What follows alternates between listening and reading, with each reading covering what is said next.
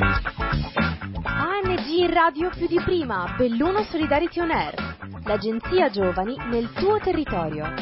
Qui Belluno.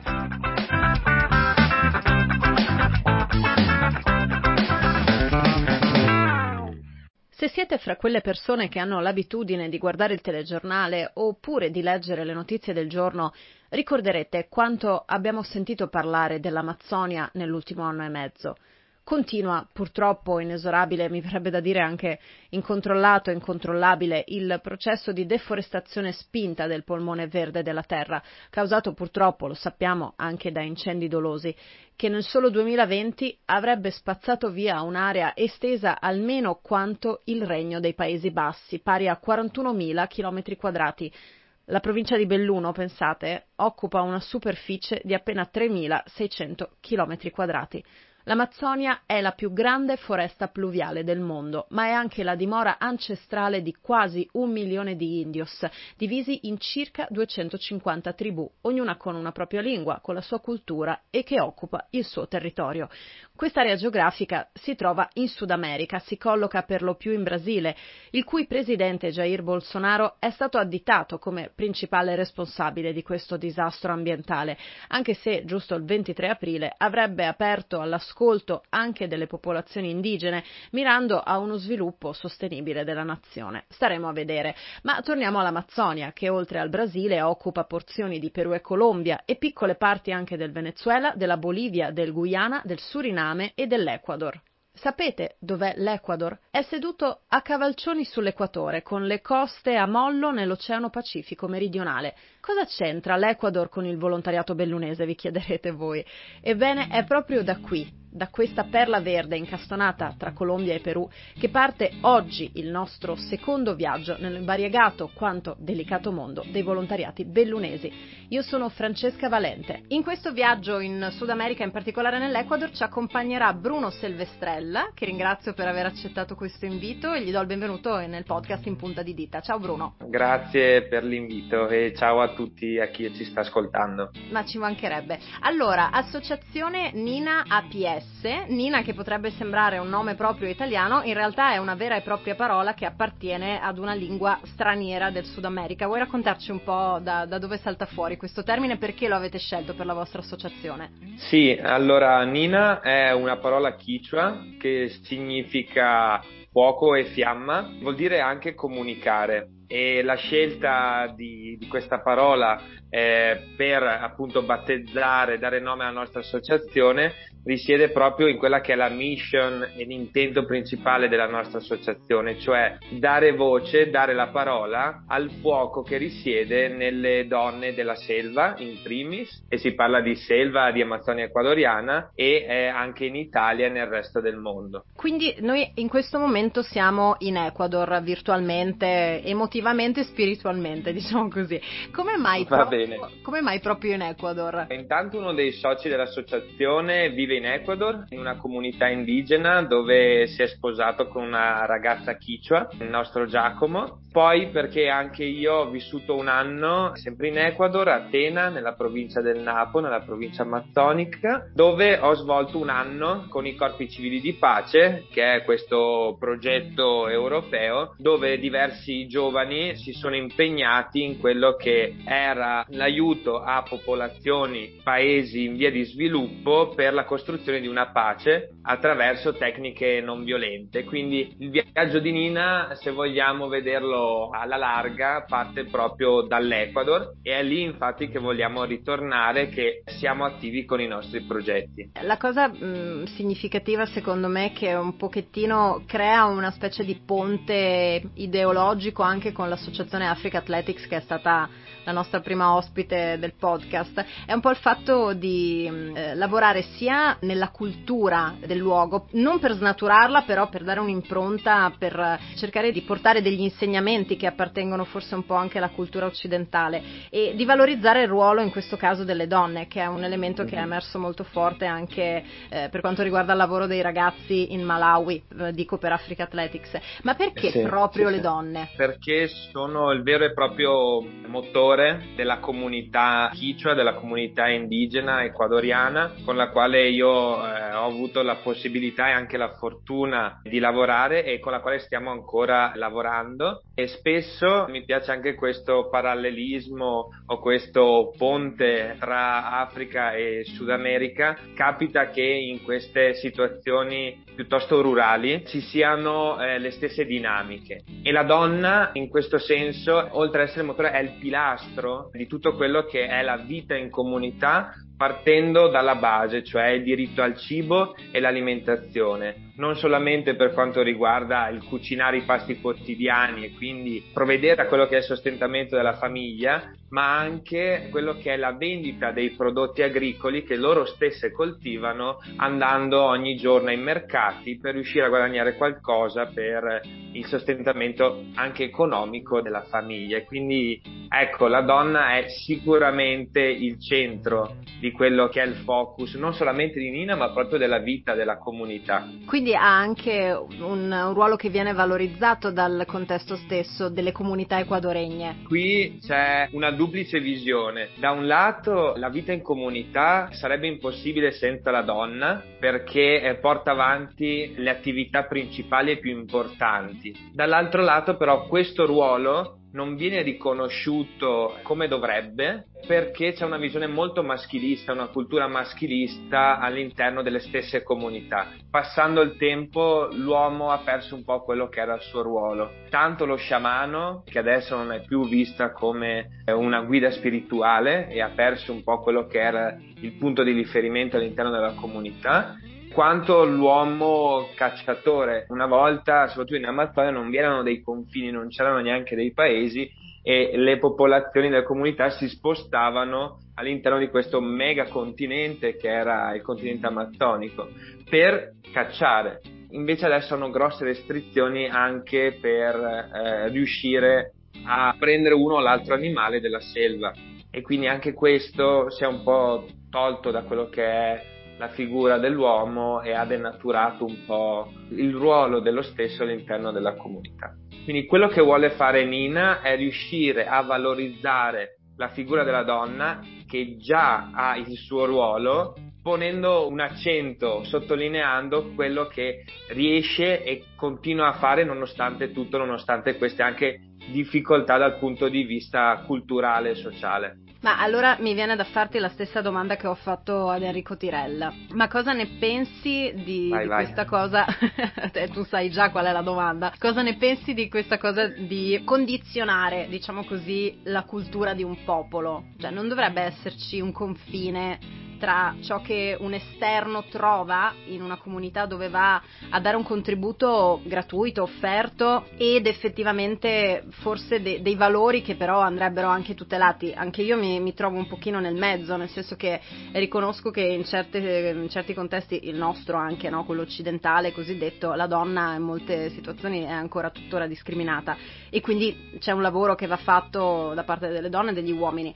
Nel momento in cui però usciamo dal nostro contesto ed entriamo in in un contesto anche completamente diverso perché hanno un altro modo di vivere le relazioni, la, la religione, un sacco di cose, lì mi chiedo ma quanto è giusto incidere? Qual è la risposta che tu daresti? Bellissima domanda intanto Francesca, grazie. Credo che questa sia una delle domande forse più importanti anche più ricorrenti che il mondo della cooperazione e i cooperanti in generale si fanno quando vanno ad operare in un contesto straniero ed estero all'estero. Dal mio punto di vista, la, la fortuna di riuscire a lavorare con queste donne è che eh, molto spesso sono loro stesse che man mano che vengono affiancate riescono a darci un po' gli input per vedere come possiamo essere d'aiuto senza imporglielo, quindi attraverso un grande ascolto ti direi di quelle che sono le beneficiarie e le protagoniste di tutte quelle che sono le nostre iniziative, possiamo un po' sconfiggere questo mito, questa anche storia passata di voler imporre da parte dell'uomo occidentale quella che è la propria cultura. Inoltre, dal punto di vista, proprio se entriamo nel merito di quello che Nina fa all'interno del territorio ecuadoriano amazzonico, possiamo vedere come attraverso l'alimentazione sana e la riscoperta dei prodotti locali ci sia anche una ripresa di quella che era l'identità indigena che è stata tolta da noi, noi intesi come occidentali, lungo la storia, prima attraverso la conquista spagnola di quei territori e l'imposizione di una cultura che non era quella indigena e poi anche attraverso tutte quelle che sono state le missioni umanitarie o missionarie. E quindi questo impoverimento de, di identità e di alimentazione di uso dei prodotti a chilometro zero è stato un po' creato da noi. E fare questo tipo di attività con INAPS ci permette di riprendere un attimo da quelli che sono stati gli errori e poter un po' riparare anche agli stessi. I conquistadores erano spagnoli e, e lo stesso i missionari erano europei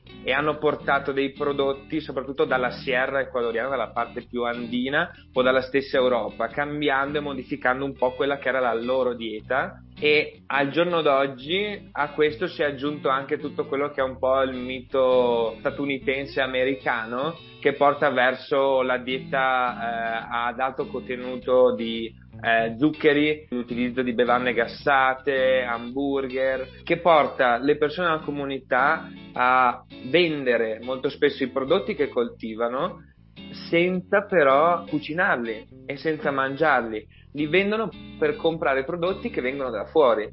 E quindi riuscire a farli riscoprire attraverso magari una tecnica europea che possa un po' valorizzare di più il prodotto locale creando dei piatti anche diversi perché a volte è anche un po' noioso mangiare sempre manioca o platano bolliti fatti alla stessa maniera aiuta non solo la dieta ma anche la ripresa di quella che è l'identità anche se vuoi un po' il valore autoctono delle popolazioni e della loro stessa cultura. Tra l'altro vi chiederete come mai Bruno è così esperto di alimentazione e cucina? Beh, perché tu hai anche lavorato all'interno di, di, alcune cucine in tutti i vari progetti che ti hanno portato in giro per il mondo e hai anche scritto un libro che è stato pubblicato a luglio del 2020 che si intitola La foresta dei sapori, che per chi volesse, per chi fosse in giro per Belluno lo può trovare fisicamente alla libreria Le Due Zitelle in Piazza Piloni, altrimenti si può ordinare dal sito di Nina, scaricare, non ordinare perché si trova in formato esatto. ebook nel sito di Nina PS nella sezione dedicata ai libri. Spiegaci un po' questa tua affezione per questo argomento che di fatto è anche molto educativo, fortemente educativo. Allora, ho avuto un po' la fortuna durante quell'anno di cui ti parlavo prima in Ecuador di affiancarmi a diverse comunità dove c'erano alcune cuoche che mi sono diventate amiche e che mi hanno insegnato molto di quello che era la cultura indigena locale. Da lì tutto il progetto dell'anno che ho trascorso si è impuntato su questo lavoro di riscoperta e ripresa di quelli che sono gli ingredienti locali a chilometro zero, valorizzandoli con tecniche europee di cucina, quindi per eh, creare un esempio un po' più pratico, un salame di cioccolato che noi conosciamo benissimo nella nostra cultura, l'abbiamo rifatto in Ecuador con eh, il cioccolato, il cacao fino ad aroma ecuadoriano e eh, valorizzandolo con dell'ananas caramellato per dare un po' di freschezza o del sacha inci tostato che è questa arachide amazzonica per dare un po' di croccantezza e così eh, creare un prodotto sfizioso che potesse aiutare a diversificare quella che è la dieta di tutti i giorni di queste comunità. Durante quell'anno che ho raccontato nel libro La foresta dei sapori, il mio compito è stato proprio fare dei laboratori di gastronomia amazzonica con tante tante donne e anche qualche uomo fortunatamente a volte delle diverse comunità che, che ho conosciuto. Tra l'altro citavi il cacao, c'è un progetto in particolare che sta impegnando la vostra associazione che potrebbe gettare solide basi anche in provincia di Belluno, perché noi stiamo parlando dell'Ecuador, ma non dimentichiamoci che Nina ha un fortissimo legame anche con Belluno. La sede operativa è a Roma, sede legale è a Belluno, poi abbiamo un'altra sede operativa a Torino e anche lì c'è del cioccolato, quindi eh, c'è, c'è, c'è sempre un filo rosso. Il cacao e il cioccolato è forse forse uno dei focus più importanti ai quali ci stiamo dedicando ora con il progetto Nina Cacao. Anche qui cacao scritto in Quichua, quindi K-A-K-A-W, prende il nome da, dalla stessa pianta e descrive un po' questo progetto che vogliamo realizzare in uh, provincia di Belluno, a Castion, dove abbiamo trovato un piccolo laboratorio per uh, fare inserimento lavorativo con donne vulnerabili e vittime di violenza nella produzione di un cioccolato etico e artigianale attraverso una tecnica che si chiama From Bean to Bar, dalla fava alla barretta che eh, ci aiuta un po' in questo compito di inserimento lavorativo perché divide quella che è la produzione della barretta di per sé, no? e ci permette di creare più spazi e più opportunità di lavoro. Questo è un nostro grande sogno, un nostro grande progetto al quale stiamo lavorando da tanto tempo e per il quale stiamo cercando fondi e, e siamo chi felici fosse all'ascolto anche... potrebbe, potrebbe eventualmente scegliere di contribuire a questo progetto che coinvolge anche l'associazione Belluno Donna tra l'altro. Esattamente sì. Abbiamo la fortuna di avere Belluno Donna che ci sostiene sia come grande partner di esperienza all'interno de- del territorio bellunese. Noi siamo molto giovani di fatto siamo nati poco più di un anno fa sia perché ha una grande esperienza in quello che è la presa in carico e il sostegno a donne, donne vulnerabili e donne vittime di violenza. E di fatto ci accompagnerà nell'identificazione di quello che sono le beneficiarie perché saranno le beneficiarie di questo grande progetto. E non solo lei, non solo Belluno Donna, ma abbiamo avuto la fortuna di avere il sostegno anche di altre associazioni ed enti no profit, sempre del territorio, tra i quali c'è anche Insieme si può e Società Nuova e speriamo di poter portare avanti questa partnership eh, il più a lungo possibile anche magari con altre iniziative. Tra l'altro anche con un taglio sostenibile perché da progetto di volontariato l'idea è poi di renderlo una cooperativa eh, che si autosostenga, insomma che, che non sia solo un, sì. un progetto stagionale, lo, lo chiamavamo così, che di esatto. fatto crei una specie di filiera che permetta di azzerare lo spreco quindi anche di creare dei saponi attraverso il cacao, insomma c'è tutta una progettazione dietro no? che lo renderebbe sostenibile anche dal punto di vista ambientale, economico. Esattamente, sì. Il nostro obiettivo è di creare una filiera che sia il più sostenibile possibile durante tutto l'arco del tempo. Il cioccolato per tradizione è una produzione stagionale che si adatta molto a quelli che sono i mesi freddi, quindi anche perfetto per la montagna, che però fa fatica durante i mesi estivi a mantenere quella che è la produzione. Quindi da qui l'idea di utilizzare gli scarti della produzione come le cascaras, le bucce di cacao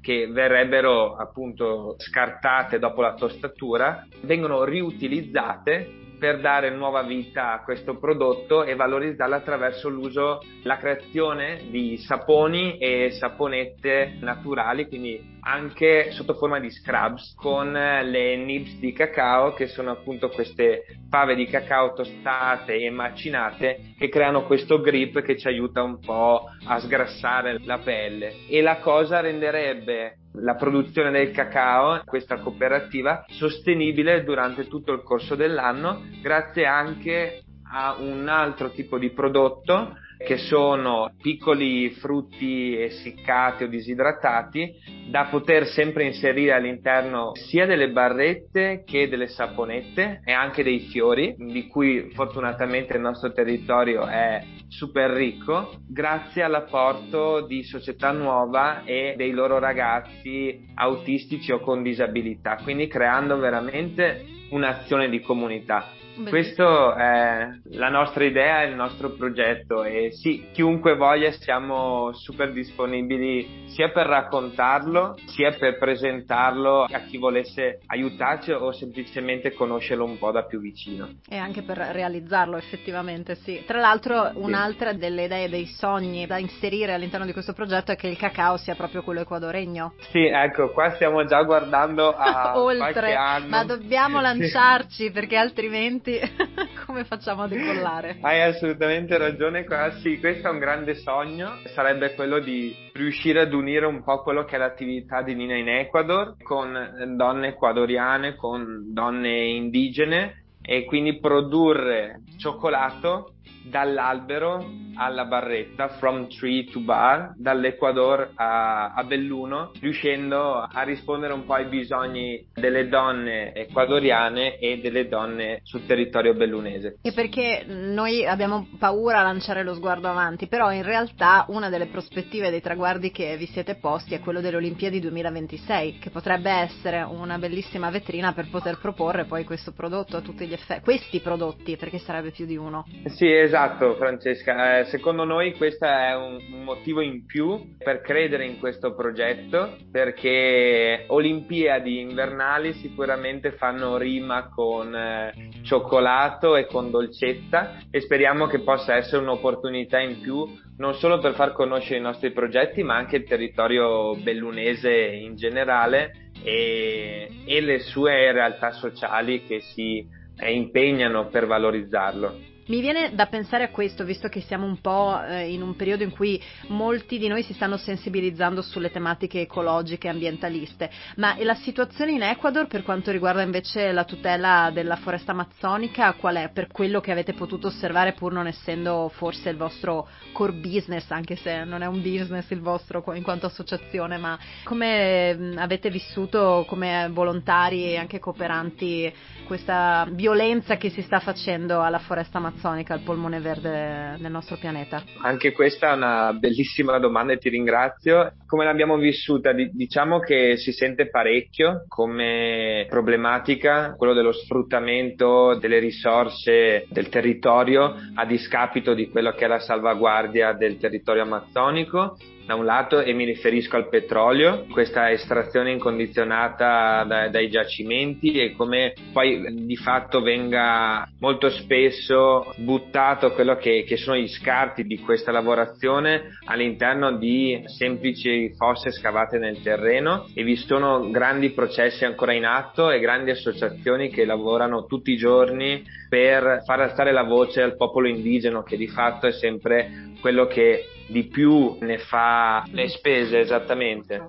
Si sente molto di più in alcune aree, come ad esempio l'area a nord amazzonica del lago Agrio, ma si sente anche a Tena dove lavoriamo noi e quindi la provincia del Napo, soprattutto per quanto riguarda l'estrazione mineraria e quindi tutto quello che è una deforestazione o incendi eh, a danno della stessa foresta. E per quanto come dicevi te prima non è il nostro core business, però attraverso quello che facciamo e quindi questa rivalor- rivalorizzazione degli ingredienti. Ti sei scelta eh, una voi... parola difficile però, eh?